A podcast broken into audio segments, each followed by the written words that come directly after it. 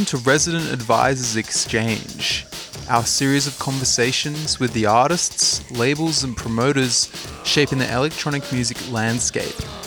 My name's Mark Smith, and I'm the tech editor at Resident Advisor.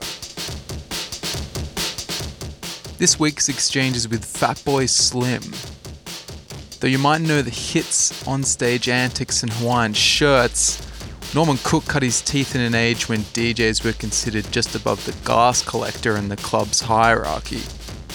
But by the early 2000s, Cook was unknowingly laying a template for the DJ as main stage festival draw, which later came to fruition in the American EDM phenomenon. Carlos Hawthorn travelled to Brighton to ask Cook what it's like playing to 360,000 people, apologising to Burial, and keeping up with the new generation of superstar DJs. As always, you can find our full archive of exchanges at residentadvisor.net and follow us on SoundCloud at ra-exchange. The exchange with Fatboy Slim is up next.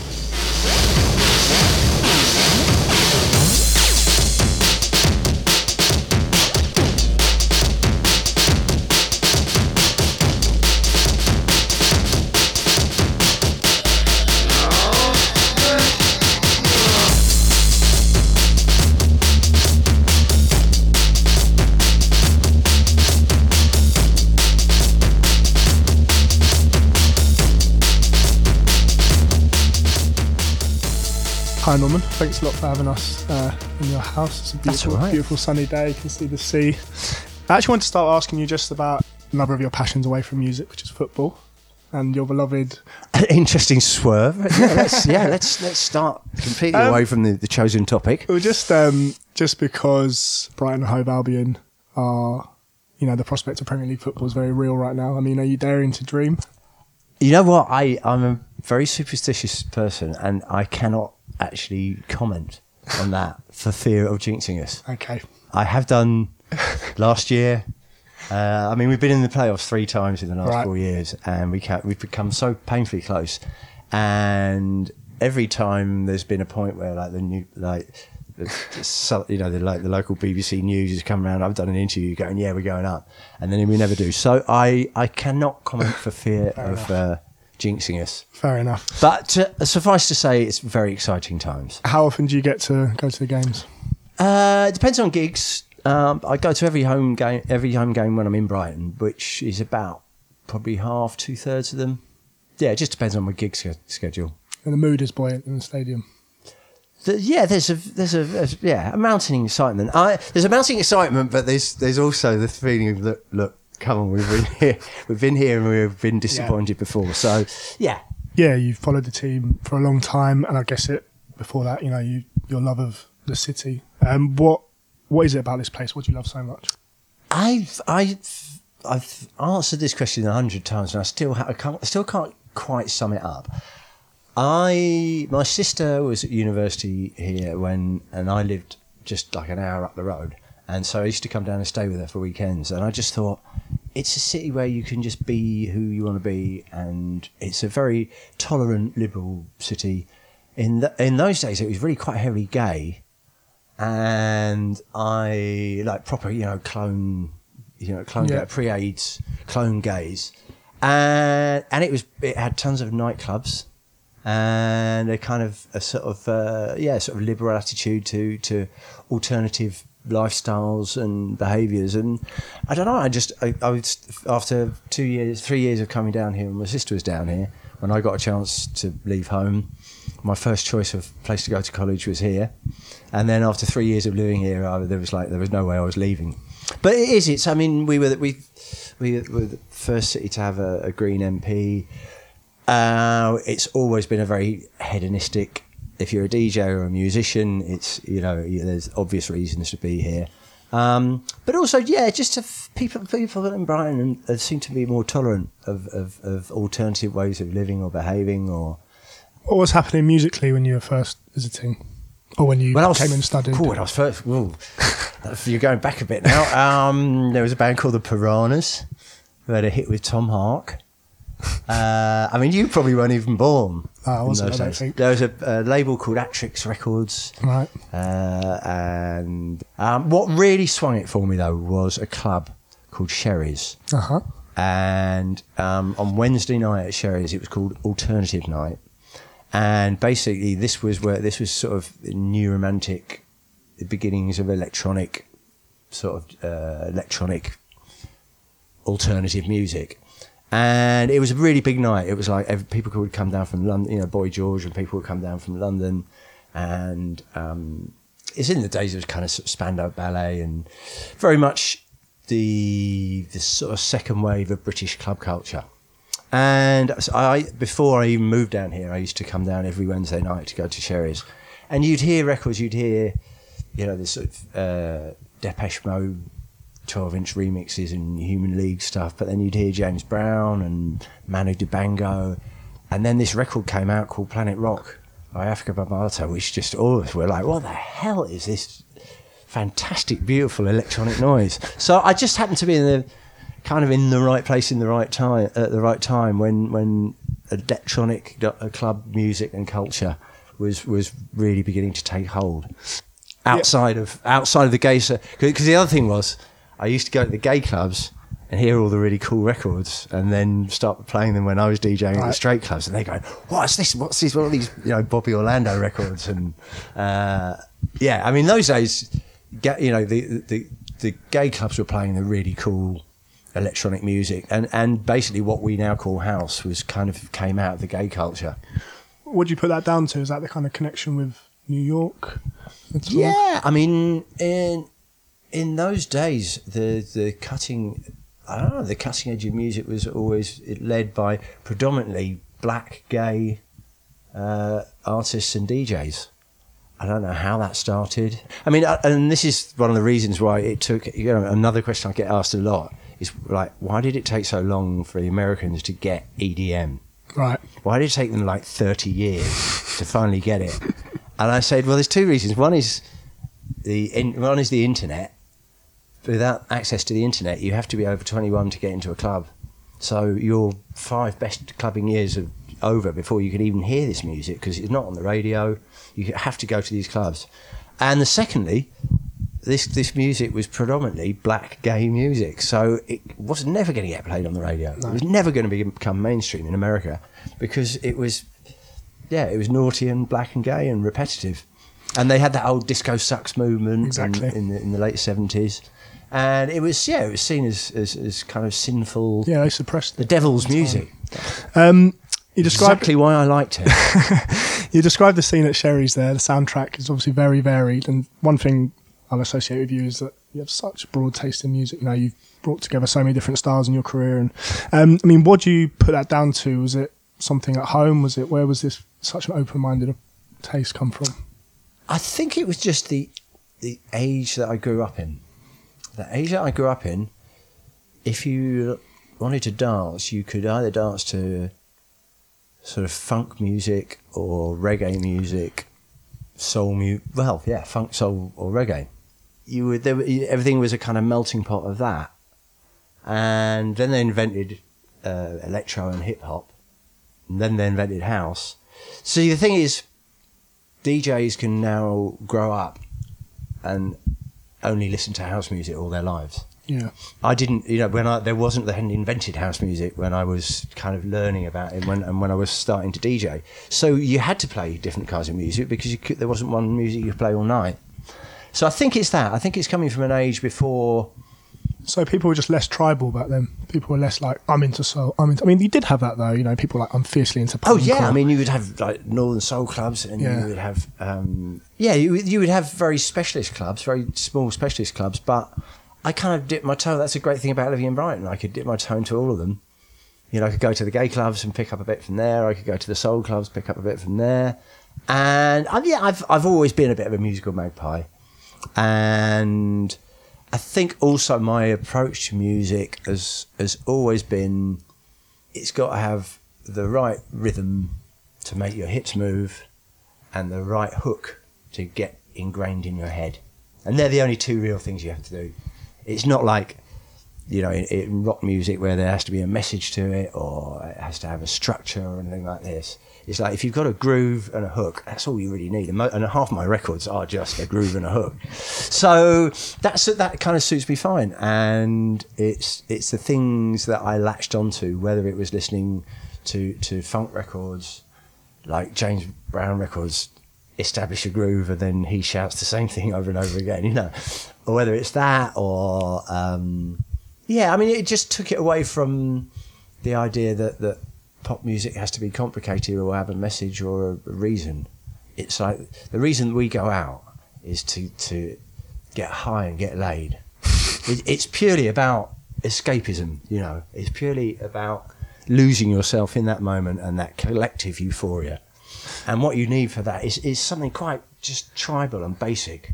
Yeah. It doesn't want to be have too many lyrics that you're sitting there singing. And, you know, it just it wants to grab your hips and and make you feel taken to another place. Yeah, the music of Fatboy Slim, I definitely uh, would associate with that kind of, you know, the week, uh, the weekends here. Let's go out. Let's let's rave. Yeah, it's about, it's, yeah, it's just about escapism. exactly. Um, interestingly, like earlier in your career, I'm thinking about the Housemartins. Like there was, it was more political. The message there.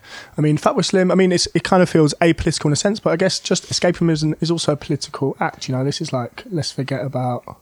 No, no, it is, it is completely apolitical. Uh, okay, What I do now. Um, I was young, and in the Housemartins, I was young. I mean, Paul wrote all the lyrics, so and he is a very he's still a Sure. very political man. And but in those days, that that was what was driving a lot of us. Was it was like it was during the miners' strike and Thatcher was you know and horrible things were going on. So we were quite I- angry and we were quite idealistic, and we thought we could change the world with pop music over my career, I've kind of had that notion beaten out of me. It's like you can't change anything. You know, the the Beatles tried it. You know, the Rolling Stones tried it. Bruce Springsteen tried it. You know, you can't change the world with pop music. And it, I- I've and I've yeah, I've my that idealism has just sadly died. Were you- And I've settled for if I can make, make people dance and smile, that's that's my role in life. I mean, had you become less political as a person by the time Fatboy Slim? Yes, started? I think I think when you're young, you believe you can do everything. Of course. you know, you, uh, you know, everything is possible. As you get older, the you know the, the trials and tribulations of your of life start sapping that energy of believing you can do anything, and then as you get older, you think, well, if I could just get out and Yeah. get through today, that'll be enough. So, and then, you know, and again, musically, uh, musically, there was a time when I just wanted to make a, a record every single day. You know, that's what, that's what woke me up in the morning. Right. And I was a workaholic, and that's why I ended up having four acts. Right. You know, when people say, "Why do you have so many pseudonyms?" I'm like, they wouldn't. They wouldn't let me release enough records as one person, so I started releasing them as another person. And over the years, that's that's kind of that's that's died out. And when you have children, you don't have so much time, and you know that, that's the reason why young people make better records than old people because they've got that fire and passion about what they want to say. I wanted to touch on one thing about the Housemartins. I read it on uh, on Wikipedia. It said that the bassist left on the eve of the first national tour, so Cook agreed to move to Hull to join them. Did you? So did you join that tour? You straight away you moved up. I, I went to a gig uh, in New Cross expecting to watch the band because they were old friends and Paul was a really old friend of mine. They, they, as soon as I, as soon as I got there, when I told my name on the guest list, they said, "Oh, you've been instructed to go straight to the dressing room." I went to the dressing room and they said, "Right, you're playing bass tonight. Uh, you know half the songs because you've played them in the previous band with Paul Right. Brush up on them and we'll try and teach you as many as we can between you know the next hour. And i went and they played the first half of the set without a bass player. And then they said and here's our new bass player. And he only knows half the set and now we're going to play it with him. I'd already already been in a band with paul heaton which was a kind of prototype of the Housemartins when we were at school together. So i there were, it wasn't it wasn't blind. It was kind of i had history with them and a lot of the songs i knew because i played them in our previous band Was it your time with the Housemartins that gave you that kind of taste for the stage? No, I'd always wanted to do that. I'd always wanted. Um, I'd always wanted to be to do music and be famous. Since I saw Donny Osmond Right. when I was about eight, playing Crazy Horses, and he had uh, he had a, a piano with light bulbs that lit up when he played it, and he had a leather jacket with his name in studs on the back. I thought, I want a piece of that. That's what I want to do for a living. And so, from eight years on, on, I was obsessed with pop music and told everyone I wanted to be a pop star. When I was about 14, punk came along. And at that point, I downgraded the kind of I want to be famous and I want to be a superstar. And it was just, but now I, but I definitely want to be in music. And even though I'm not the world's best musician, punk allows you to, to still contribute and still make records, even though you're not a virtuoso, you know, pianist or guitarist Right. or anything like that. So yeah, no, I've always, always wanted to do music. The DJing side of it was a complete accident. Yep. Um, I don't know if you know the story of how I started DJing. Or just when you were younger, you'd go and I always, I was the only person in Reigate who had all the records. Yeah. I was a vinyl junkie and I had all the records. Because of that, I'd get invited to all the parties because there was no streaming, there was no Of course. and if you didn't physically have the records, they didn't get played. So I would get invited to parties just so that I brought my rec- records. But they, the records always used to get trashed. They used to get left lying around and vomit and fag butts on them. So I, I started saying, look, I'm not bringing my records to the parties anymore. And then one girl said, how about if I get my dad to, to hire these like Citronic double decks? You can be in charge of your records so you can, but you know, you can make sure that they don't get damaged and you can be like, you know, a disc jockey. And I said, yeah, okay, I'll try it. And I did. And I thoroughly, thoroughly enjoyed it. The crowd seemed to thoroughly enjoy it. And there was a kind of rapport. And I was in, I was kind of hooked on the idea. Uh, but this was, this was playing punk rock records to people. So it was way before there was any idea of mixing or DJ culture or anything. It, but I did enjoy the concept of playing your favourite records to other people and them getting having tons of fun and you feeling like you've entertained the room. When did the kind of more, you know, serious dance music, mixing, beat matching, that whole thing kind of enter your world and become a. When I started going to Sherry's, right, when I started going to Sherry's, I started noticing that a lot of the records you couldn't tell where one right. ended and the other one started. this and then I'd read in magazines about this thing called segwaying and uh, they hadn't invented terms like beat matching or anything like that. Segwaying, I like that. And then I, yeah, I became quite obsessed. But obviously, you needed vari-speed decks. I had two decks, but they were belt driven. yeah. And but I, someone, a, a, a, a man called Barry Page, who is a, a quite big DJ down in Brighton when I first moved down here, he showed me how you could beat match by winding the spindle. And it was it was a very very very difficult art to do. And you could only do it with drums. You couldn't really do it in music because you could hear the music. Right. But you could you could beat match like that. And then we suddenly then we heard about these these decks called Technics 1200s, which had a vari-speed thing where you could actually beat match it. And I couldn't afford to buy any, but I would play any wine bar. Any there was a wine bar where I played there every Monday night for free. Uh, I I got free beer. That was all. And I played there every Monday just so I could practice on their turntables. I would practice for hours, and and then at one point I had I had one Technics and one belt driven, and I could afford to buy one Technics. you could, but you could still do it because you could always Yeah. yeah you, you actually only need one set of varies Yeah, feet it's true. Yeah. and yeah, it was a um, and it was and it was really exciting times because you know you would do a mix and people on the dance floor were going, hold on. How, did, how does that happen? I'm now dancing to a different record. I didn't even notice, or I'm I'm dancing to two records at once, and yeah, it was, it was quite a, a neat trick to have. And then things like scratching and things things that people kind of take for granted now. In those days, you really could you know have the whole dance floor kind of just look up and go, what the how the hell are you doing that? Uh, Was there like a was there a group of you doing this? Did you have other people into it? Were you like sharing music? Yeah, there was a very small group of people who were doing it, and, and bizarrely enough, I got invited into that group because because when I was in the Housemartins, they did a documentary on us, and part of the documentary was what do you do in your spare time? You know, what's your hobby? And I said I took them up to my bedroom, and I've got my one Technics and one belt driven thing, and I'm mixing, mixing, and all the other DJs uh, who were doing that when I did when I left the Housemartins and you know indie pop and started making dance music, rather than going, oh, you switched from indie pop, you went. You were the one in the Housemartins who was who had two who was scratching and mixing years ago, you know, and a lot of people like Ashley Beadle and Coldcut and Tim Simenon and, um, and all those people when I when I left the House Martins and started uh, remixing and DJing, none of them questioned my motives because they all knew that I was doing it before. So that was that was that was uh, and and and there were and it was a very small select bunch of people who were doing it, and we used to you know share like how do you, how do, you do that or or we would be if we had something you know if we had a record that no one else had we'd put we'd cover the label. We used to do a lot of sticking label or you know covering over so that Yeah, no one knew what record that was. There was no Shazam. And you'd have other DJs coming out like trying to look over your shoulder of what record was playing.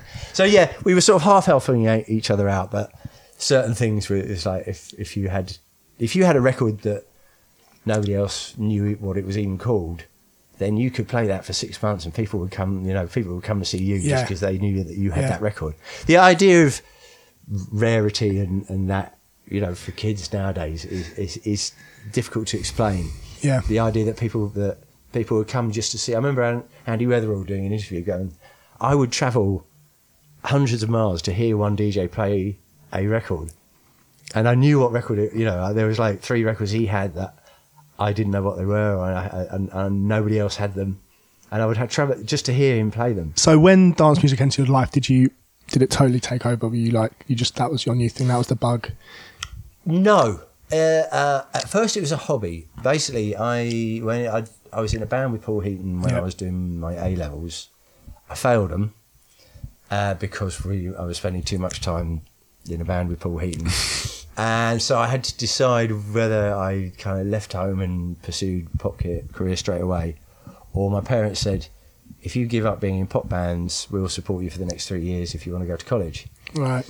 Uh, that meant you could, I could move to Brighton and didn't have to pay rent for the next three years. So I took that option. But it, but I had promised them I wouldn't be in a band all the time that I was in there. But I hadn't promised them I wouldn't DJ.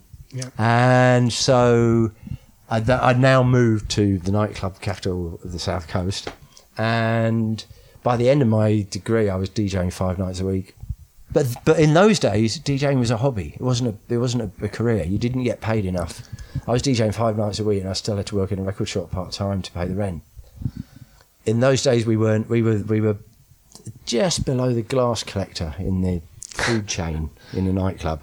We were sometimes in a different room, just looking through a serving hatch. We were we didn't have monitor. We weren't. You know, if you ask, ask, ask for monitors, they go, "Shut up! Why would you want monitors?" It's like, well, so I can when I'm trying to beat match. It's like there's a time delay from the speakers over there. They went, "Oh, get over it," you know. So. It, DJing was a career. It, it was something that Train Spotter Vinyl Junkies Yeah. did, and it wasn't glamorous. We never got any women or fame or money or any of the things that, that, that might attract DJs these days. When was it that that, that that changed? That you thought, hang on, I could do this for a for a career. Um, it was when I was when I started to be Fatboy Slim. I was at that point. I was still Pizzaman, the guitarist and producer and songwriter of Freak Power, and the Mighty Dub Katz. Yeah. and I was on tour. I did a really long tour with Freak Power, and there's 13 of us in a smelly tour bus, and we were worried every night if we were going to have enough people to, you know, to, to make it work. You know, sometimes we now outnumber the audience, and you know, and that, that whole kind of paying your dues on the road. And then while I'd be there, every few days I'd get a message going, "Oh, Tripping on Sunshine, you know, Sex on the Streets just went in at number 15." after the end of that tour, I was quite sort of burnt out on, and I was just a crap guitarist anyway. but all the while, I'd been DJing in, in just in local clubs in Brighton, and then I just started getting these when the Fatboy Slim show started taking off. Uh, Fatboy Slim records started taking off. I'd get gigs as Fatboy Slim, and realised that more people would come to see me DJ as Fatboy Slim than would come to see Freak Power as a band. I didn't have to split it 13 ways, travel around a tour bus. I could just get the train up and people, and I and then I realised I was meant to be a DJ, not a bass player or a guitarist. Uh, I'm a much better DJ when I, when, you know, I get and you know people like it when I DJ, and by then I could, you know, before I could only DJ in Brighton because the amount I got paid wouldn't cover my train fare up to London and back. So I couldn't play outside of Brighton really. But by then, now you could play in London, and then there was, you know, you could, occasionally you could go up north and stuff like that. And I just found that I realised that it was, it was it's much easier just DJing rather than rehearsing with a band, especially a band where you are. I was kind of the Andrew Ridgeley Right. of the band. Uh, and I was only it's only because I produced and wrote the songs that they even allowed me on stage. And they were great musicians, and I was always holding them back. And I just thought, you know, why why am I doing attempting that when I've got records in the charts and uh, as you know doing dance music? And it was around the time of the of, of, of dance music exploding into the charts, and, and all of a sudden, no one wanted to be in a band anymore. Everyone wanted to be a DJ, and I'm like, well, I've already got the chops, and I've paid my dues for the 15 years doing this, so why not do this? Yeah, it's amazing because your first album as Fatboy Slim, Better Living Through Chemistry, came out in 1996. So you were 33 when that came out, Yeah, which is, I mean, I mean, yeah, it's, I guess it's slightly old to be. I don't know. You kind of assume that you would. yeah. It, You know it what I taken me. I'd been 11 years, Yeah, in the professional industry. in the industry, being in bands and DJing as a hobby. Yeah, a I hadn't realised that I, I should have been a DJ, not a bass player. Uh, but b, like I said, being a DJ wasn't Like, a career. yeah, it, wasn't an option. unless unless you had a radio show. Uh, I don't think any you know there were any DJs who didn't have a day job. or maybe one springs to mind. I wanted to ask you about him, and that's Carl Cox. So he, he's got the Brighton connection. You guys are. Yeah, we, he he was a, a tremendous influence on me. He was a the mentor when I first moved to Brighton. He was the don. Right. He was the king of. Uh, so what, what year would that have been? I mean, 82 82. Okay, he was the Don then. Wow. Yeah, he was, and he was already playing on three decks, Yeah. and we would stand there and just watch a gape. And then he heard me play, and I think he uh, he gave me some mixing lessons and Oh, nice. got me some gigs, and then yeah, we and and, I th- and we tried to make a tune together. I mean, that was the thing. He was he he was a don of DJing, but I had by the time I'd left the Housemartins, I'd used the money to build a recording studio. So I had a studio, Yep. and he had a sound system, and so I would use his sound system, and he would use my studio. So yeah, no, we tried making a record deal, and it didn't quite work. But no, we've been firm friends since then. And but even he, even in those days, he ran a record shop Yeah. during the day. He, you know, he even you know even Carl Cox had to have a day job because he didn't get paid enough. Do you? I know he lives in Brighton. Do you guys hang out much? We don't hang out. We don't go out for dinner and hang out, hang out. But we are always doing shows together. If if I'm doing a big show, I and and we need a I need a big Yeah. a big someone big second on the bill. He's always my first choice if he's available. Um, I've been playing for him at Space for yeah, years. Yeah, we keep in touch. We keep in touch DJ wise, and we still. He's one of the few DJs I'll, I'll play back to back with Right. Uh, that I've you know that I trust enough to do that with. What is that about him that? Just because we've grown up together musically, and we trust. You know, I just trust him. I, I know what he's doing and why he's doing it, and I can communicate with him without shouting in his ear. I'm going to do this. I'm like little drop, you know, just like eye contact. Someone you know well enough musically and, and personally to. One thing you guys definitely have in common is that um, you know Cox. You both have this performance element to your Yeah. DJing and interacting with the crowd. I mean, Cox was always on the mic, and yeah, it was just a it's kind of a similarity there. Well, like I said, he, he was my mentor. I've always acknowledged that, that my DJing style is basically ripped completely off Carl Cox and John Carter. Okay. It was Carl Cox's um, communication with the audience and looking like he was having more fun and he was more into the, the music than the crowd were. Rather than standing there going, "You will like this," it's like, "I really like this," and I think you might do too. Uh, between that and John Carter's swagger and showmanship and yeah, the, the arm waving and, and really, really hyping the crowd up. Yeah, I basically I, they were my two favourite DJs and I would watch them, and, and, and my DJing style evolved out of those two. Was that And I, I, I openly admit that. Sure. And I've told Carl a million times. that performance element? Was it always a part of your DJing, right from the word go? no. No, A, because in those days no one could see you because you, Right. weren't, you weren't above the crowd.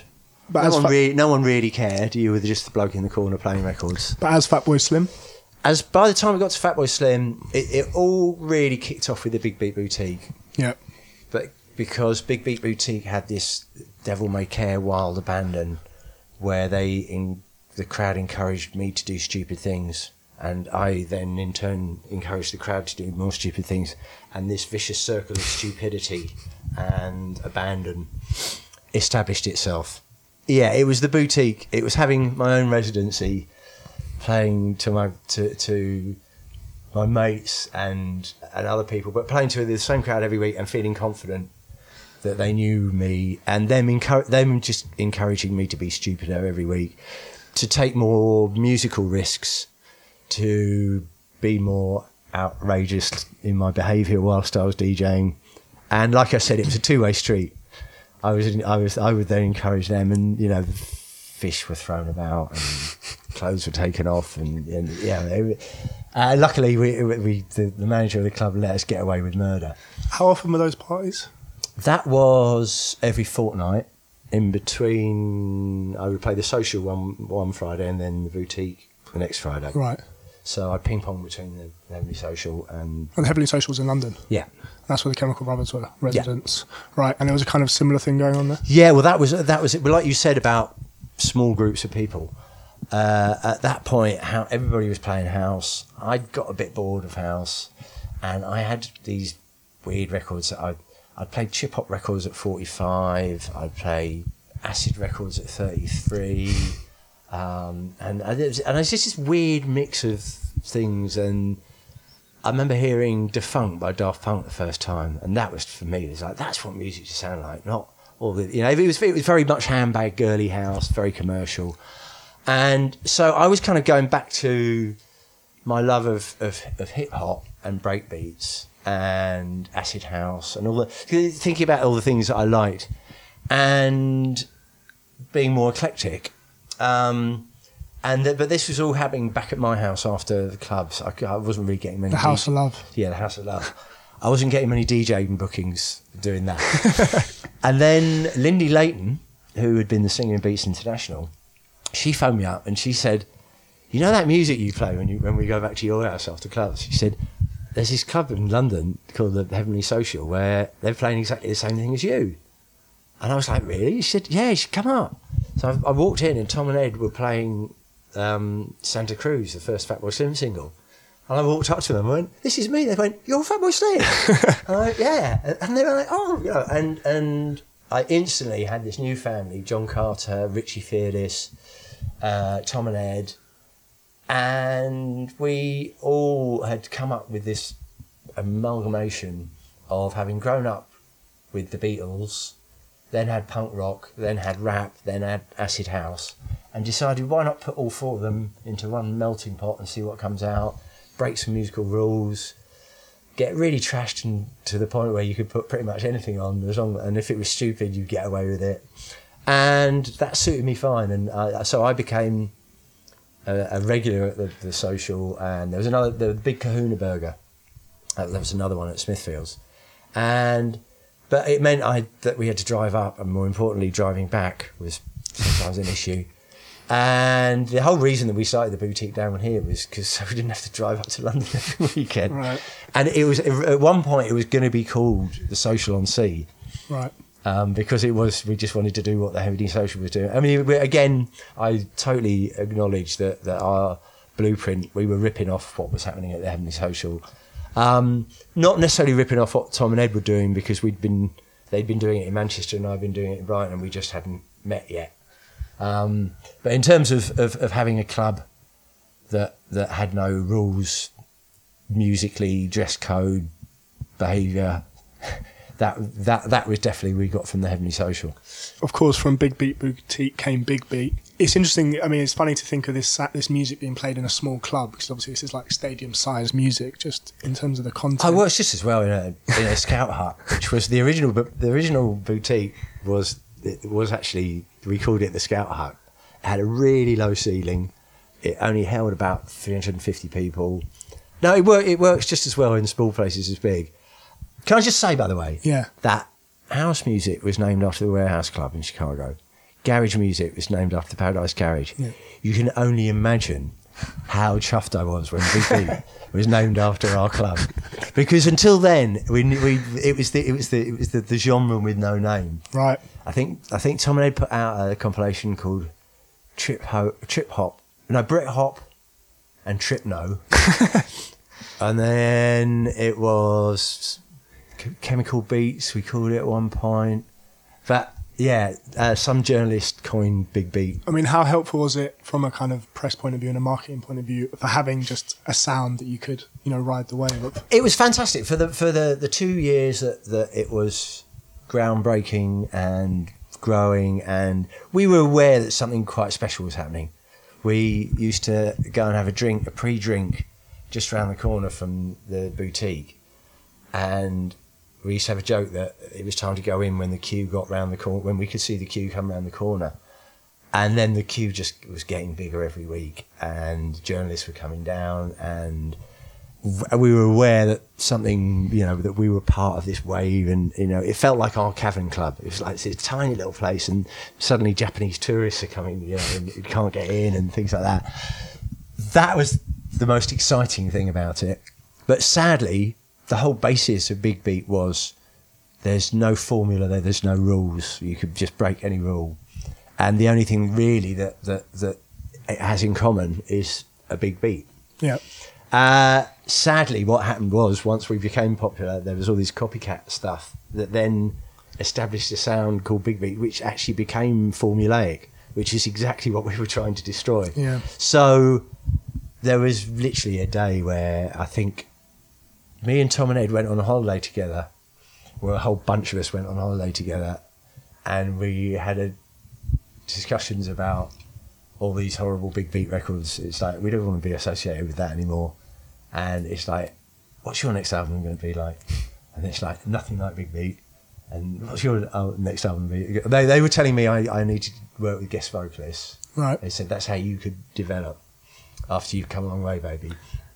And I was going. I said, just get away, get get off the big beat bandwagon, you know, or get off the good shit big beat because it's going to go down soon.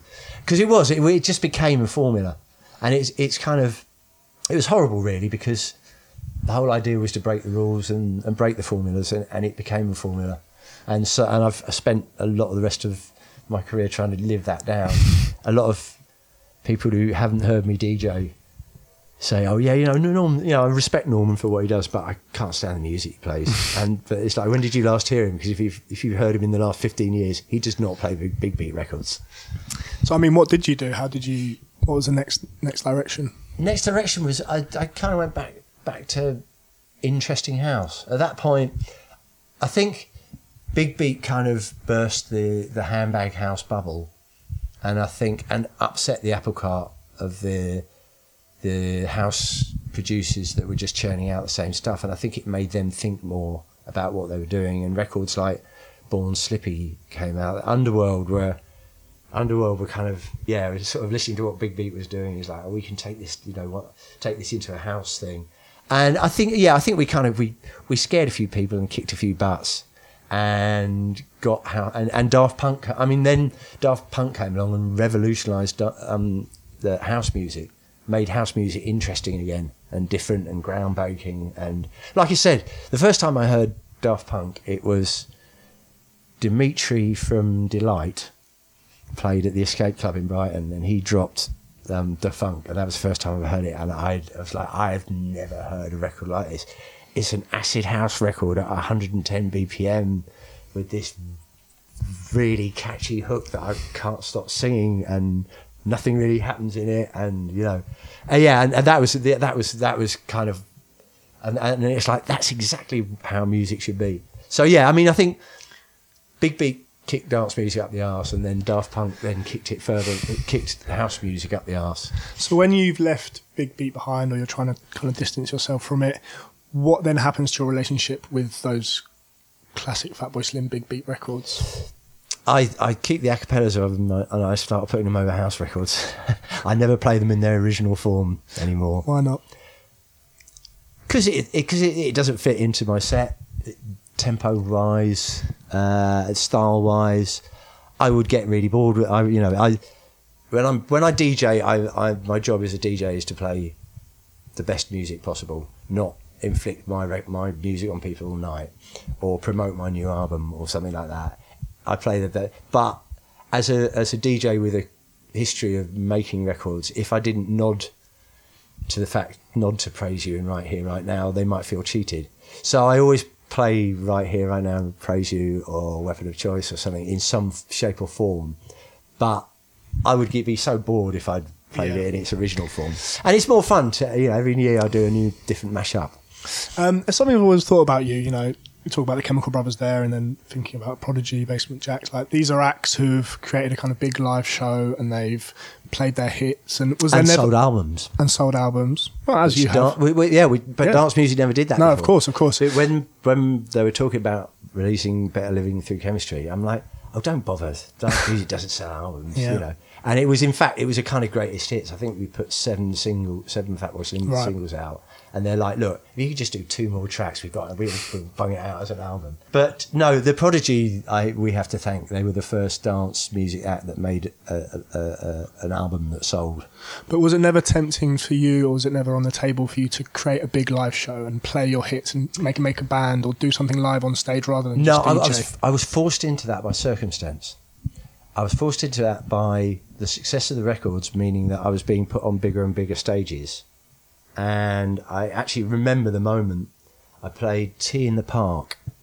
I can't remember whi- which year. I played T in the Park, and I was like top of the bill in a tent after the Foo Fighters or something like that. And there's just me. I've got me and my manager, no entourage, no anything. And I look, and it's like a forty foot walk across an empty stage to a table with two record players and a mixer on it. And I'm like, and and twenty thousand mental screaming lunatic Glasgow audience. You know what they're like. All go fat boy. Here we, here we, here we fucking go. You know. And I was like, all I've got is this table and a set of decks and me trying to, you know, try to follow the Foo Fighters. How the hell am I going to do this? And so I just, on the walk to the stage, they all started cheering and I started waving my arms around in the air. They started waving their arms around in the air. So I started kind of really showboating right. and trying to make myself as big as possible and project myself as big as possible. Um, my manager calls it my James Brown moment. He was like that, you know. I felt like you'd coming and putting the cape on you, and then you'd fall to the ground, and you know, I'd put the cape on you again. And so that was when the kind of razzmatazz. But obviously, having been in a pop band, I had a certain stagecraft. I kind Yeah. of knew how to get an audience going. And then from then, it was just getting put on the stages that size. It's like, look, we've got to raise our game. We can't just have a table with two record players on it and a bloke waving his arms around. So that's where the visual element came in. The first time we did the beach, we had the, the Channel 4 had built a screen there to show the cricket. That was the whole reason we were there in the first place. We were the after party for oh, the right. test match. But but 65,000 people turned up and it became, you know, people forgot about the cricket. And then the idea of using visuals um, to augment the show uh, came. Then one day in Japan, they had a, a projection a projection screen with my CD cover in front of it, projecting my CD cover as a backdrop. And Mark Jones, bless him, you know, do you know Mark Jones from Wall of Sound? I, he rings a bell. legendary figure. Always in, at in the old days. Well, he well, Wall of Sound had the Propellerheads and John Carter and Monk, Monk Monkey Mafia. The guy dressed were- in pink. now always dressed in pink. Yeah, Yeah. he's a very he's a very colourful character. Yeah. he was the first person who had the idea to take my CD that was propped up and insert a piece of paper that he'd written something on that suddenly became huge, written up in big letters. And I can't remember. He wrote "You, me, none of the lads, t- big tandoori," which the Japanese can't, can't read English, but it made us laugh. And then we realised that we could write slogans and put them on the screen. So then that whole my shtick of writing on the record sleeves and writing messages to the crowd. Um, it was years before we could actually have anything that synced with the records because Yeah. obviously no one ever knew what I was going to play next or what speed I was going to play it at. So we, my visuals guy would just put visual, generic visuals up, but nothing actually tallied with the records um, But yeah, I mean, until Serato Video SL. right. Yeah, as you said, you you played plenty of big stages. You headlined the other stage at Glastonbury just as a DJ. Well, by then, well, then, then I thought, let's really up the game. Then we built the right, the cube that Yeah. I was inside. I was inside the visuals, of course. But again, you're suspended still in midair. you're still just DJing, which you know is there aren't. I don't think any other. I DJ am still just DJing. No, no, but you, to this I- day, I am still just DJing. But I don't think any any other act has ever headlined the other stage just DJing. You know, it's not. There aren't. It's it's it's a it's a stage for a live acts in that respect. So it's it's Yeah, I like suppose so, yeah. It's like pre. You know, it's the the. Well, the, I, I I ended up in a lot of places where I was the first person to DJ. Then. Yeah, sure. And yeah, so this, uh, you know, I needed to up my game, and there were certain times when I, I kind of thought this isn't this isn't worthy. but this is the original model of the what became the kind of EDM blueprint because that is just a DJ as a headline act and the show and you know they're Yeah. And the DJs have to now become younger and better looking and be sex symbols and things like that, which we never, that didn't used to bother us. Yeah. You could be as, as, as old, grey, fat, bald as you wanted, because no one could really see you. And that was one of the attractions of being the DJ, was that we were, we, we, you're not, you don't feel exposed because there's always the decks between you and the crowd, or, or you're in a little booth. So you always feel quite safe. You don't feel like the lead singer that's got to always be, you know, Yeah. performing. And a lot of DJs in those days were nerdy train spotters, um, but great DJs. Now you have to be more of a personality. You have to be good looking. You have to have a shtick. You have to you know, jump up and shout at people and stuff like that, um, which is great. It's taking you know it's taking the idea of uh, of what we do to uh, to a more populist commercial yeah um, boundary. I mean, some for some too commercial. yeah. A lot of the time, Well, it became it became packaged. What you were doing still felt very raw, and you were the first person doing it. and It felt playful and wild, and yeah. whereas what these guys are doing is slightly more. Well, the thing I think that I think that probably the difference between us is that we never took ourselves seriously. Exactly, yeah. For us, it was like let's see how stupid we can be, and if we're going to do a grand gesture, it's like in the name of Spinal Tap. you know, it, you know, we're going to build a Stonehenge, but it's you know with our t- tongue firmly in our cheek.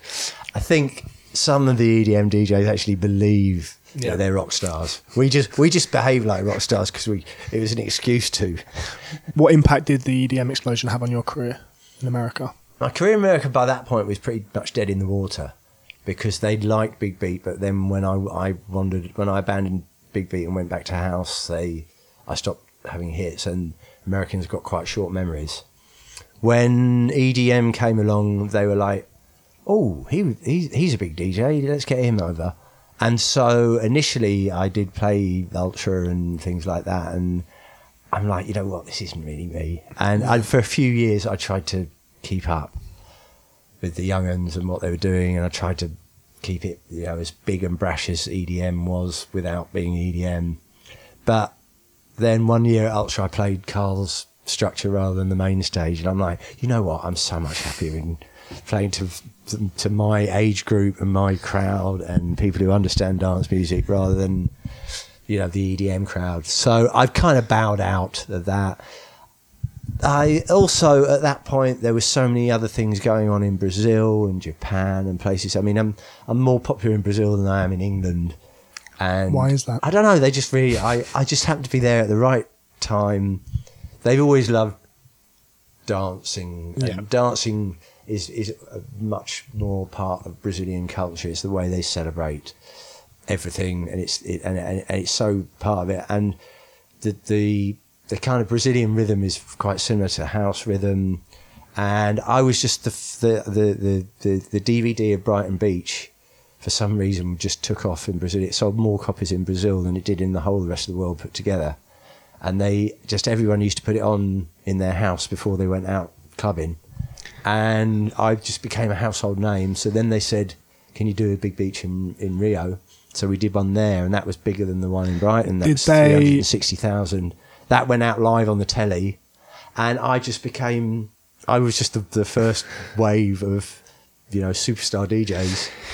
Did the Brazilians know what had happened in Brighton in 2002? Did they have a Yeah, no, no, they watched it over and over again, and over and over again to a point of some nights, you know, people would moan that I hadn't played Superstylin'. I'm like, Right. it's not actually my record, and they're like, yeah, it, it can't. Well, it, I mean, technically, it's not your record, but it's from the Big Beach Two video, which is what everybody knows. And there, yeah, there were certain records like Superstylin' that. Uh, Super and It Just Won't Do, Tim Deluxe. Right. That I would get lynched if I didn't play because they, it was like it would be like the Rolling Stones not playing Satisfaction. was there a process of okay, this is what happened in 2002. A lot more people than we expected came down. We want to do it in Brazil. We need to learn from those mistakes and take it over We here. learned from mistakes in terms of crowd control and expecting numbers and being prepared because we were flying by the seat of our pants with the second big beach here. A lot of people could have Yeah. died if that had gone wrong. Do you put that? Do you put that down to kind of just underestimating how popular you were? Yeah, underestimating how popular I was, the how much the word of mouth of uh, the success of the first one had gone, the fact that it was the first sunny day of the year, and um, Chris Moyles had decided to talk about how he was going to it all week on Radio One, and it was it was it was a kind of perfect storm. It was like the Woodstock moment where we were just caught with our pants down. We didn't expect we we we the first one there was sixty five thousand, and I had had all these meetings with the police, and they're like, "Don't worry, we've got contingency plans that go up to one hundred and ten thousand people. Imagine that. You know, we've got." Enough spotters on roofs and crowd control barriers and medical centres and everything for 110,000 people and quarter of a million turn up. The roads are blocked all the way up back up to Crawley that every off license in Brighton sells out of every bit of alcohol they've got. There's not enough toilets. The the streets are streaming with piss, and you know it's like we. It was that moment, that Woodstock moment, where it's like we've lost control of this now. The only the only reason it happened was because we decided it was more dangerous for it not to happen. Yeah. That amount of people drunk on the streets having a riot could have destroyed our my home city. Um, no, yeah, no, we learned we learned those mistakes. So when we did it in Brazil, we had adequate. We had three mobile hospitals going down the beach. We had relay towers so everyone could hear and see the music, uh, and we knew we knew to expect an awful amount of people. And the Brazilians are used to doing that. They've had the Rolling Stones, and you know they've had quarter of a million people. But yeah, we reckon it was three hundred sixty thousand people there, and it went out live on telly. And so from from that day, I became a household name and synonymous with this is what DJ culture is, and we like it, and give us some more. I mean, this is a difficult question, but what does it feel like to play to 360,000 people? Absolutely petrifying, absolutely petrifying. Especially because in those days, I still there was still just a table and two decks. If the, the record jumped, you felt like a numpty. I don't think we even had any visuals. Uh, it was me really trying to put on a show to the, you know, the biggest crowd with the least equipment, the least tools or weaponry. I felt outgunned. I felt really, really petrified, but immediately felt the love from the Brazilian crowd, and that got us through it. I mean, technically, it was prob- probably not a very good show at all, but it was a great occasion, and and it's begat everything that's that's happened since. The number of Brazilian DJs I've met who said you're the reason that I'm a DJ. I mean, that, all around the world. That's one of my the things I'm proudest of of my kind of legacy within dance music is the number of people who said you're the reason I became a DJ. You know, I, I like I liked heavy metal, and then I saw you and thought actually that's more fun than heavy metal. Or, you know, I was a guitarist, and then I, then then I wanted to become a DJ. So they're, they're, the- they're the kind of notches on my bedpost. Every time someone says that to me, I just go to my tour manager. Ka-ching. yes. another one bites. Another one. Another one. Another soul. Of course, shows like that made you very famous. And a celebrity is an interesting one with you because actually, originally, you shied away from Yeah. from associating yourself with the Fatboy Slim moniker. But then, of course, things blew up and you became very much in the public eye. Um, what's your relationship like with celebrity now? Do you think like how you how do you feel about it? I'm, I'm still. It's never been why I wanted to do this. Uh, it's it's, but at the same time, it's. I'm not saying it's a necessary evil. It's just part of the job. It's something that that has good points and bad points. You do. You and your mates get in free to clubs and things like that, and you know, and people, tons of people are nice to you and do things for you. On the downside, if you if you do anything bad, it ends up in the papers. If you have marital troubles, it becomes everybody's business. Um, so there's ups and downs. I think I was lucky because until then I'd kind of kept under the power. I I've managed to sort of not get dropped in at the deep end. I started with the Housemartins at Martins where we were really anti-fame, and then gone the faceless DJing route where no one knew I was Pizzaman, no one knew that I was the Mighty Dub Katz, no one knew I was I was Fatboy Slim at first. But by the time I cocked it up by having really big hits and marrying Zoe Ball, by the time I cocked it up, I was kind of ready, ready for for success. I mean, that's one of the things about EDM DJs now. There's 18 year olds who have been suddenly thrust into a lifestyle where they're everything's on the plate for them, where they're famous, and and I worry for them because they haven't learned the pitfalls. Uh, and some some of them I worry about their behaviour. It's like I you know I took 20 years before I got what you're being given now. You know. When things aren't going so well in the in the public eye, what's it like living inside that inside that bubble? I never complain. I never complain because you live by the sword, you die by the sword. If I didn't have the press, I wouldn't have all this. So it's a price I have to pay. One thing I did want to ask you about, which was uh, a funny one, when the Sun ran that story saying that you were Burial Oh yeah, in 2008. Um, it was just as he was approaching, he'd been nominated for the Mercury Music Prize, and they they I bet he was so pissed off about it. I can't remember. it was either you or Aphex, Aphex Twin. yeah, I think Did the Sun approach you at all? no. I, I, I, I was I heard about it. Somebody said no. I think one of my friends actually believed it. All my friends thought I was Burial. Um, it was only just because I had been quite famous for pseudonyms. Um, but again, this is a pre-internet age where you could you could release records for years and no one ever knew what you looked like. You weren't in the mainstream press. You weren't making pop videos. You weren't doing anything that would would make you famous. So you could you could just be whoever you, you wanted to be. And uh, yeah, and Burial could be Burial. And probably the only thing that ever stopped him being Burial was the the, the shame of being me. the shame of everyone thinking he was me. Well, I think Be the only thing that would, that would force him to. I think that story, uh, yeah, it forced him to come out and Yeah. say, you know, I just, I'm not. Please not that. Please don't not that. Um, how has fame, I'd just like to apologise publicly to him, by the way, for that. how has the fame game changed for you since the rise of the internet and mobile phones and selfies and all that kind of thing? Is it more annoying now than it used to be? It's selfies can get annoying if there's after you know after a certain amount of time or selfies because before people go shake your hand and say I like what you do or go oh I'd love to get an autograph I wish I had a pen oh, sadly we haven't or I wish I had my camera with me Uh, um, now you do get clocked by everyone and I don't mind doing it but there's a point where I I've got this look that I give my tour manager and he says Norm we really need you in the dressing room now Ah, nice. and so that side of it is nice. I mean, I like to keep at a level of fame where I'm recognised by people who like me. And it's really nice. It really is. A, it's it's wonderful when someone comes up to you in the street and goes, Norman Cook, I'd just like to shake your hand. I lost my virginity to your record, or I met your my wife at one of your gigs, or something like that. Things like that really, So really that never gets old. Or you're the reason I, I started making music, or something like that. The downside of it is where people recognise you whether they like you or not, and you can walk past a building site and people go, "Hey, wanker!" Or You still get that? Or where's the wife? Or you know, uh, yeah, yeah, yeah. Not not so much. I've, I mean, I've spent since me and Zoe got together. I quickly worked that one out, and since then, both me and Zoe have attempted to stay out. You know, we've never thought it. We've never done OK magazine. We've never done reality TV or anything like that. We do. We you know we try and keep ourselves within the parameters of the job we do.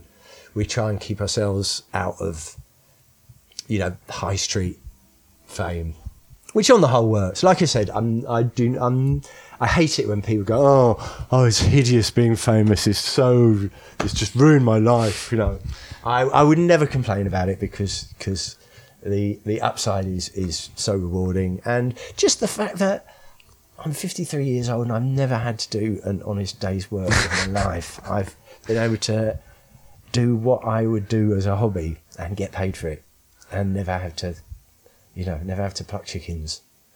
You mentioned that uh, certain memories are a bit hazy for you because there were a lot of a kind of long stint of hedonistic years for you. I mean, how long have you been sober now? Eight years. Eight years. When was the peak of your partying? Probably about seven years ago. uh, no, so, sorry, a year, a, not seven years. No, a year before I gave up. Uh, but no, I've always been, I've always been a partier. Uh, probably around the time when Fatboy Slim got really big. Uh, It's interesting because most people are trying, starting to wind down around that time. it's like, Well, no, it was probably it was sort of between in my my thirties. yeah. I was really. I mean, someone described me as I was the Posh and Becks of the chemical generation. um, but yeah, no, we were we were we were enjoying everything we could until it started to not be fun anymore and hurt more. And as I got older, and then and then I started worrying about my health, and was in the end happy to stop doing it, knowing that I'd left no stone unturned. I was, I've got no regrets. It's like I wish I'd just done. Oh god, actually I did. um, I've heard you say that drugs brought out your creative side. yeah, I think they do. I think they. I think certain drugs uh, do unlock a part of your brain that is suppressed.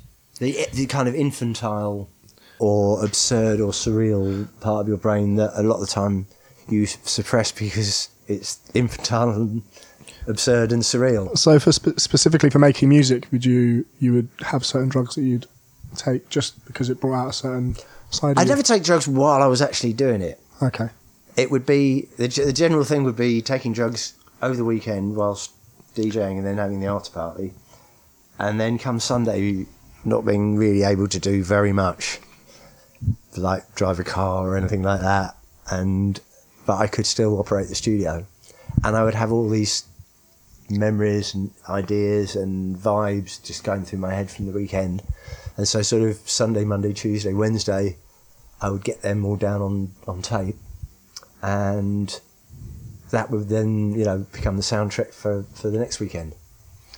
When was the turning point? Did you realise something had to change? When when I realised that bits were starting to fall off. I- you say do you mean? For, No, physically. Yeah. well, probably mentally as well. Yeah. Um, it's, it's beginning, I mean, your times getting longer and longer. You're having to when you- you're out, you're having to do more each to cover up that you were still hurting from the day before. And just by then, I had a son, uh, and me and Zoe both at the same, fairly much the same time, just said, you know what, this is this isn't funny anymore. Just you know, and and one of us is gonna get ill or or it's going to start acting out. You know, he was still young to realise what was going on, but changing. Yeah, we just you know, decided it's enough. I've done enough. I never want to be, you know, a poster boy for sobriety and go, I don't. To every DJ, I would say, no, it's, all of being at one with your audience. You have to be on the same wavelength. And luckily, I've found a way of doing that sober. I, I get as high as them. Yeah. Just I, there's a maybe it's just kind of there's so much shit still rattling around in my brain. Doesn't take much for it to, to come out again. Because well, I do definitely become a different person. I've become a irresponsible 17 year old party lunatic when on stage. Was it a case that you just you never wanted to stop? It just would carry on and on and on. Yeah, it- yeah. I suppose so. Yeah. Over the years, I'd built up a a, a, a dependency on it, and that's do you feel like do you feel like addiction or abuse, whatever- however you want to term it, was Is it something that's not talked about enough in dance music? Is it was it more prevalent than people might like to think, or like might to accept? I think for most people, addiction takes time. You know, you have to do something for 10, 20 years hmm. before it becomes so much part of your routine. So it's probably not talked about by your 18, 19, 20 year old DJ superstars. It's probably talked more about people from my generation of, actually, you know what? I think I've got a knock this on the head. I mean, do you or have I a- think, or I think I've got a problem. You know, so many DJs. Sadly, again, because I'm tabloid fodder. When I went into rehab, it was on you know in Mm, the papers. A lot of DJs I know have quietly that's what I was thinking. into Yeah, rehab. yeah. Um, but yeah, there's it's like tinnitus. It's an occupational hazard. You do this for long enough, eventually there is there might be collateral da- damage. Let's talk about now, 2017. What are your listening habits day to day these days? My day-to-day listening habits are spend half the day trawling through all the stuff I've been sent, and if I've got through that, then I go on to Beatport and just looking for new tunes to, to play in my set. Because what I what I want to play, there isn't really a kind of go-to place for it. There isn't a genre in it. You know, like in Beat, Beatport, there's minimal tech, tech house, tech, techno, house. You know, there's all these. So I, I don't. I'm sort of always in the middle of you know there, isn't a, a genre, so I have to check every single genre. So I do an awful lot of just flicking through that. I get sent an awful lot of stuff by all the companies, and so I go through that. And at the end of that working day, uh, the last thing I want to listen to is electronic dance music. So then I'll put on some scratchy old blues reggae record that, that will clean my palate, ready for the next day. So you still find a lot of time to listen to music just for pleasure. Yes, but I don't. I can't. I, again, one of one of one of the, the, the risks of doing this full time for a living is you stop listening to to dance music in, an, in purely for pleasure. You start listening to it in a, with a professional ear rather than just a you know an enjoyment ear, and you start thinking that's good. That's a good idea. Note, note that, or fuck, I wish I'd done that. You know, that's great. And you start analysing records rather than just enjoying them. And over the years, uh, I, yeah, when I listen to dance music, I'm thinking, is that a good dance record? And you know, that, that's my job. My job is to is to to, to pick the the good ones from the bad, so you don't have to listen to the shit ones when you go to a nightclub. It, yeah, it has kind of. It means that when I want to listen to, to music for pleasure, I don't listen to electronic dance music. No, but at least you do listen to other types of music. Yeah, yeah. just you're not just like oh no more music. I'm, Well, sometimes, sometimes I was like, yes, please, football. Fatboy Slim these days. What are your goals? What was the idea?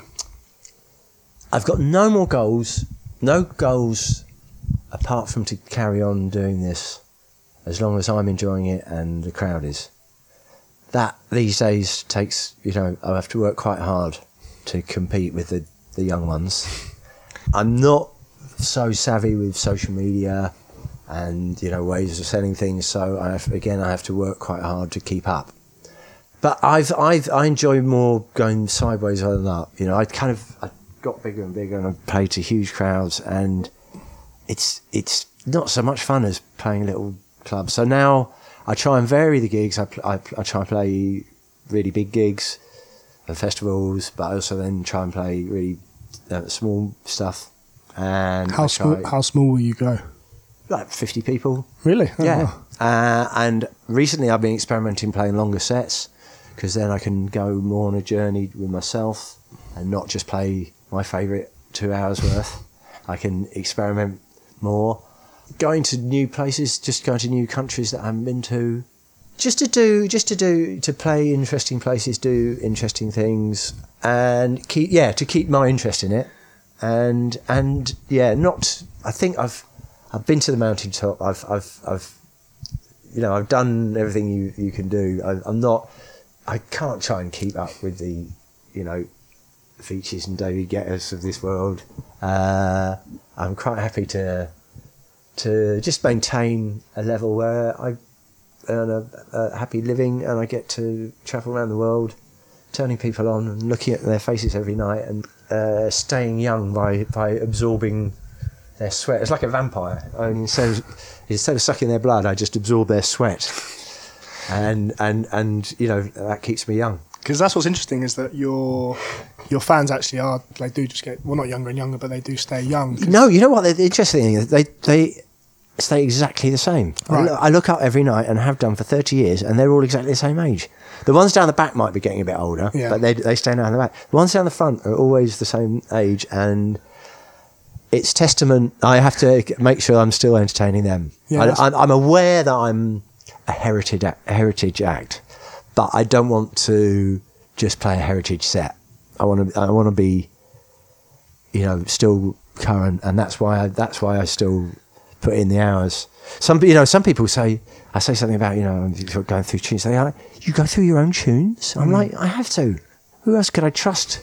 You know, with such a vitally important job. I mean, these days, you know, DJing used to be about you know whether you could beat match you know on on two twelve tens, whether you could take out the bit of the record that was no good, on you know. Or, um, now you can do your own re-edits. You can press the sync button. So the art of DJing is just picking the records and what order you play them in, and so and I, I take that very very seriously, and I have to you know I have to keep up. Um, yeah, I was watching your set at, uh, in the John Peel tent at Glastonbury last year, and that was um, yeah, people were absolutely loving it. You know, it was a, it was a tent was rammed and Well, that was that's the, that's the most show. That's the showbiz end of of the thing. That's where we do. Yeah, that's when we're using the visuals the most Right. and, and confetti and things like of that. And I'm using hand signals and I've got a crew of five. But then equally, three days later, just me and my, me and my tour manager will go off and play some underground club in like Tenax and in Oh, yeah. I play Tenax very very regularly just to just because I love it there and and I can try out new tunes. See, if something like that, I can only play the big tunes. I can't. I can't experiment. I can't Yeah. take any risks. I can't Yeah. drop a new tune, not know. You know, because you can play a tune on a Tuesday afternoon here, and it can sound good, and then you can drop it on a big system, and it doesn't. It sounds okay. You know. Yeah. So you have to try things out. So if I only ever played those big shows, a I'd end up playing the same set every night, and it would get very boring. So I like to mix that up with with with playing smaller places, playing longer sets. I'm taking I'm taking it to extreme, playing a four-hour set this year, which I haven't done for 20 years. where's that? In Germany, it's called. Oh, it's the Melt Sleepless No, Floor. yes. Yeah, I'm playing Nice. the first four hours of that. wicked. I like to keep exploring new places, and I also like to keep challenging myself, so I don't just trot out the same old thing. Like I didn't do a boiler room for ages, just because I thought a lot of them look quite dull. They're really good as a calling card of, of if you're a new DJ Yeah, and you and you, people want to know if you've got the chops or or what style of music you play. It's a really good way of checking you out. It's like everybody knows me. All I can do, you know, I've got nothing to gain. All that might happen is I might fuck up, or or it might just look really dull, or you know, I can't showboat if there's no crowd in front of me. If the crowd are always behind me, how do I perform to nobody? And so there's all kinds of reasons why I didn't do it. But bless them, the boiler room kept at it, and in the end, we worked out that if I played a three-hour set, that would be different. And if I played in the round at a, at a club I knew really well, the old Zap Club in Brighton, which is you know is, is a legendary place for me, that we could do a, a good one, and I think we pulled it off. I was talking to I, was, I was talking to Dan eats everything the other day because going to do something together. I think we're going to play back to back, and I was like, "Yeah, you're one of a select few. You, you, Carl Cox, Armand Van Helden, the only people I trust enough to play back to back with, because I do get on really well with him." But I was, it was just chatting about what I play, and he said, "If you play like your boiler room set, he said, well, you'll be fine." yeah. you know. So in a way, it was my calling card that I don't just have to do- play what I played at Glastonbury. I can actually play deeper and moodier and not so wham bam. Thank you, man. Here comes another. I mean, you mentioned there that you you know you personally use social media much, and that's kind of you feel slightly uncomfortable with that whole world. But I mean, this It's not that I feel. I, not that I don't use it. It's I, I feel, feel I feel uncomfortable with it. I just find it difficult to keep up. right? I, I, I do social media, but I kind of get somebody else to do it for me. That's I, what I feed them stuff and they put it if out. you're if the people at your gigs are 18 19 then they are the internet generation for whom social media is a huge part of their life you need fatboy slim needs to have that presence it needs to be a thing Yeah, so he he does have a presence. He's just not quite so hands on. right He's not quite as, as hands on as he could as he should be possibly. i don't think many acts of your profile would have would be doing their social media I think it's more important to spend my days tr- going through records and finding really good records of course it is than to be tweeting the whole time. um, let's talk about That's my that's that's old school priorities. let's talk about your music will you ever make another album Probably not, because by the time takes me to get round to making an album, the idea of an album as a as, as a way of selling music will be redundant. right I think streaming and everything, the the idea of packaging tracks together as an album, it, it used to be because that's how much you could fit on a piece of plastic, and that dictated the length of the album, or you could do a double album. And everything was based around your whole marketing campaign was based around building up to selling that album. Nowadays, people are just doing things and then they're, they're dropping them the next day on the internet yeah they've they're going straight in. They're not, you know, and people are whether they're buying off iTunes or streaming, they're not streaming the whole album. They're just cherry picking the tunes they want. So I don't think people, by by the time I finish the long-awaited, difficult fifth album, uh, they won't they won't be releasing albums anymore. I mean, what what what was going on around the period, kind of two or three years after Palooka Palookaville, when that fifth album, in theory, you know, could have could have materialized? Why didn't it happen? because I was, I felt like I'd been on a bit of a treadmill, just doing album tour, album tour. And one of the great things about being a DJ is you don't have to do album tour, album tour. So I wanted to get off that treadmill. So I started wandering off and doing things like writing the musical with David Byrne, Here Lies Love. Branched out and made my duets album, the the ill-fated Brighton Port Authority, which was yeah, just me and my mates. I it was the duets album apart from I can't sing, so there were none of them duets.